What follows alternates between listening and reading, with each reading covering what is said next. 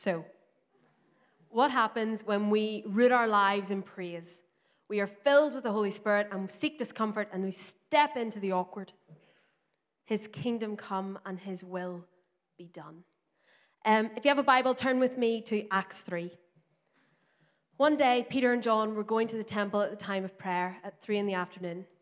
Now, a man who was lame from birth was being carried to the temple gate called Beautiful, where he put every day to beg from those going into the temple courts. When he saw Peter and John about to enter, he asked them for money. Peter looked straight at him, as did John. Then Peter said, Look at us. So the man gave them his attention, expecting to get something from them. Then Peter said, Silver or gold I do not have, but what I do have I give you. In the name of Jesus Christ of Nazareth, walk.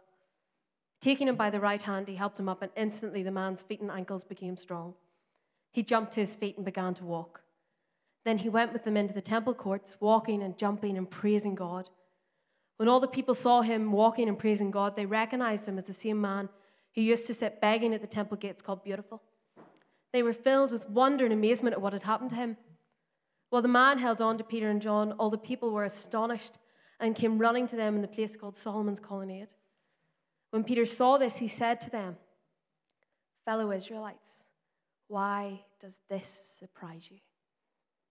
This story is one of many stories that take place when people filled with the Holy Spirit get awkward and uncomfortable and release the kingdom, which is the movement of God on our streets, the things of heaven. It's healing, freedom, and lives restored. It's through these encounters that we see lives transformed, and through that, we see our cities loved back to life. I love this verse because this man was looking to survive, but God wanted him to thrive. God used Peter and John to breathe life back into this man.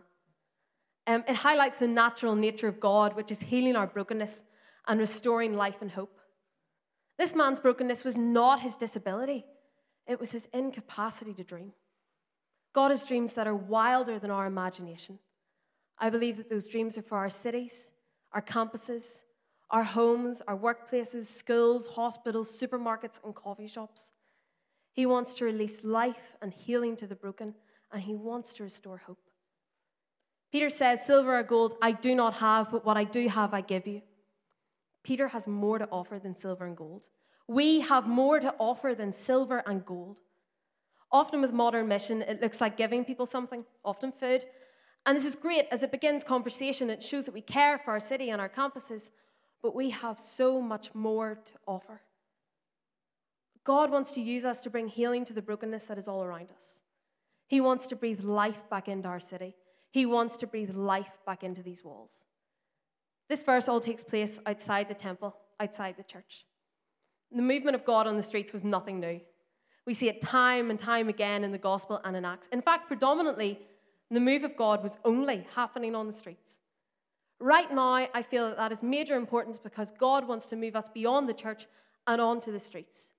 He wants to restore life to his people and to this city, and he wants us to do that with him. How incredible would it be to see this city and our campuses radically changed by the love of God? How incredible would it be to see the movement of God on our streets and respond with, Why are you surprised? Yet this is life with Christ. Our Father is in the business of healing broken people and broken cities, and it's a business that's passed down the family. You may feel unqualified, but He makes you qualified. You may feel awkward and uncomfortable, but that's how every story of the movement of God starts. Um, every story in the Bible probably began with a wee bit of awkwardness. I recently read a book by Alan Scott recounting his time as pastor at Causeway Coast Vineyard. Um, Causeway Coast Vineyard is based in Coleraine, a really small town at the top north coast of Northern Ireland. That book is filled with crazy stories and radical encounters with the Father. Every single one of them started with an awkward moment. One of my favorite stories starts seriously awkwardly. The church had been looking at mental health issues within their own teens and the wider community. They'd seen recovery begin, but physical scarring from self harm remained. So one of the youth workers felt inspired to pray for self harm scars to go. She had never heard of it happening, had no evidence anything would happen. So she asked one of the girls if she could pray for it. They pray, and at first, nothing really happens. It fades a bit, it's awkward. Like, that's really awkward. But then they pray another four times, the scars go. This girl is then in a coffee shop and she bumps into this woman. It's a summer's day and the woman has long sleeves on. Now, in Northern Ireland, when it hits about 12 degrees, the taps are off and the paddling pools are out. So wearing long sleeves on a summer's day, like that's an alarm bells ringing. so, so she walks over and she says, "Do you have self-harm scars?" Now, I'm kind of hoping there was more of a build-up to this conversation rather than just, "Do you have self-harm scars?" But alas, that's where the conversation headed. Um, she asks to take a before pic. Um, the woman says, "Yeah." So she prays, and the scars go. These pictures end, end up in a church in Dublin. The preacher talks about it. A young girl who had been cutting her stomach goes home to find the scars gone without even any prayer. The story is then told in Korean by Alan, and he's supposed to be speaking in a church in New Zealand two weeks later. So the clip of him speaking is then shown in this church in New Zealand. The guy in the congregation in the church in New Zealand had scars from addiction to heroin. As he's sitting in the service listening to this, the scars go. Alan said at a conference, and he wants to see how far he can push this, to see how far God's going to let this go. Um, he prays, and a woman with scarring from a hysterectomy sees all scarring go.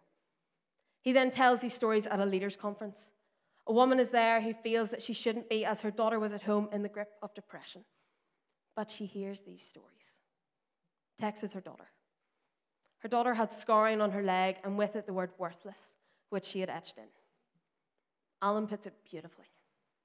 The word worthless, which she had etched on her leg, had been swallowed up by wholeness. Our Father is in the business of restoring hope, but it takes getting awkward. So let's get past ourselves and let's let God move. To finish with a quote from that book, the church has spent so long praying for revival that we have missed what God is doing in the world. Or, in layman's terms, I once had a conversation with my granny and I said, Such a God moment. And Granny Rona, in all her infamous wisdom, goes, Megan, every moment's a God moment. And she's not wrong. Every moment is a God moment. So we need to stop waiting for the God moments and we need to start moving in the God moments. Or dare I say, God movement. God is doing crazy things and He's calling out for us to join Him. Will you?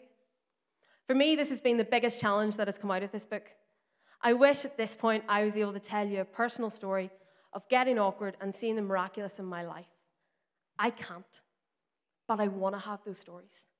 I want to have stories like my friend Ryan, who prayed for his manager when she disclosed that she'd had a miscarriage and was struggling to get pregnant again. A few months after this happened, she told him she was pregnant over the 12 weeks, and she got pregnant the week he prayed. Ryan's 21 and works in Costa. He's so many of us here. I want to step out into the awkward and uncomfortable and see God move.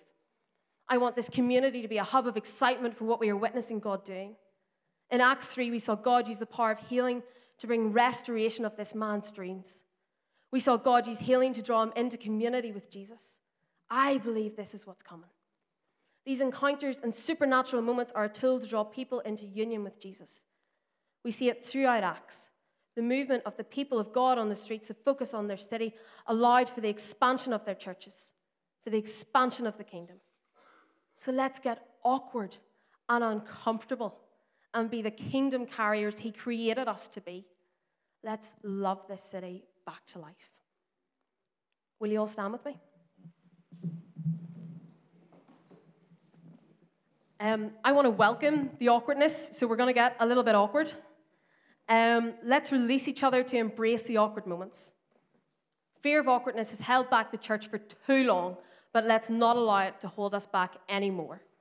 So this week, I want to challenge all of us to have an awkward encounter and step out of our comfort zone. For some of us that maybe are just exploring faith, that will look like asking a friend more about Jesus. For those of us, some of us, that will look like telling someone about Jesus. For others, it will look like praying for a colleague, and for others, it will look like praying for a stranger. Let's get awkward and release the kingdom. So, as we welcome awkwardness, let's say this prayer over ourselves and each other. Um, say it with me. Father, I pledge this week to have an awkward encounter in your name, to step out in faith. I refuse to let fear of awkwardness hold back your kingdom any longer.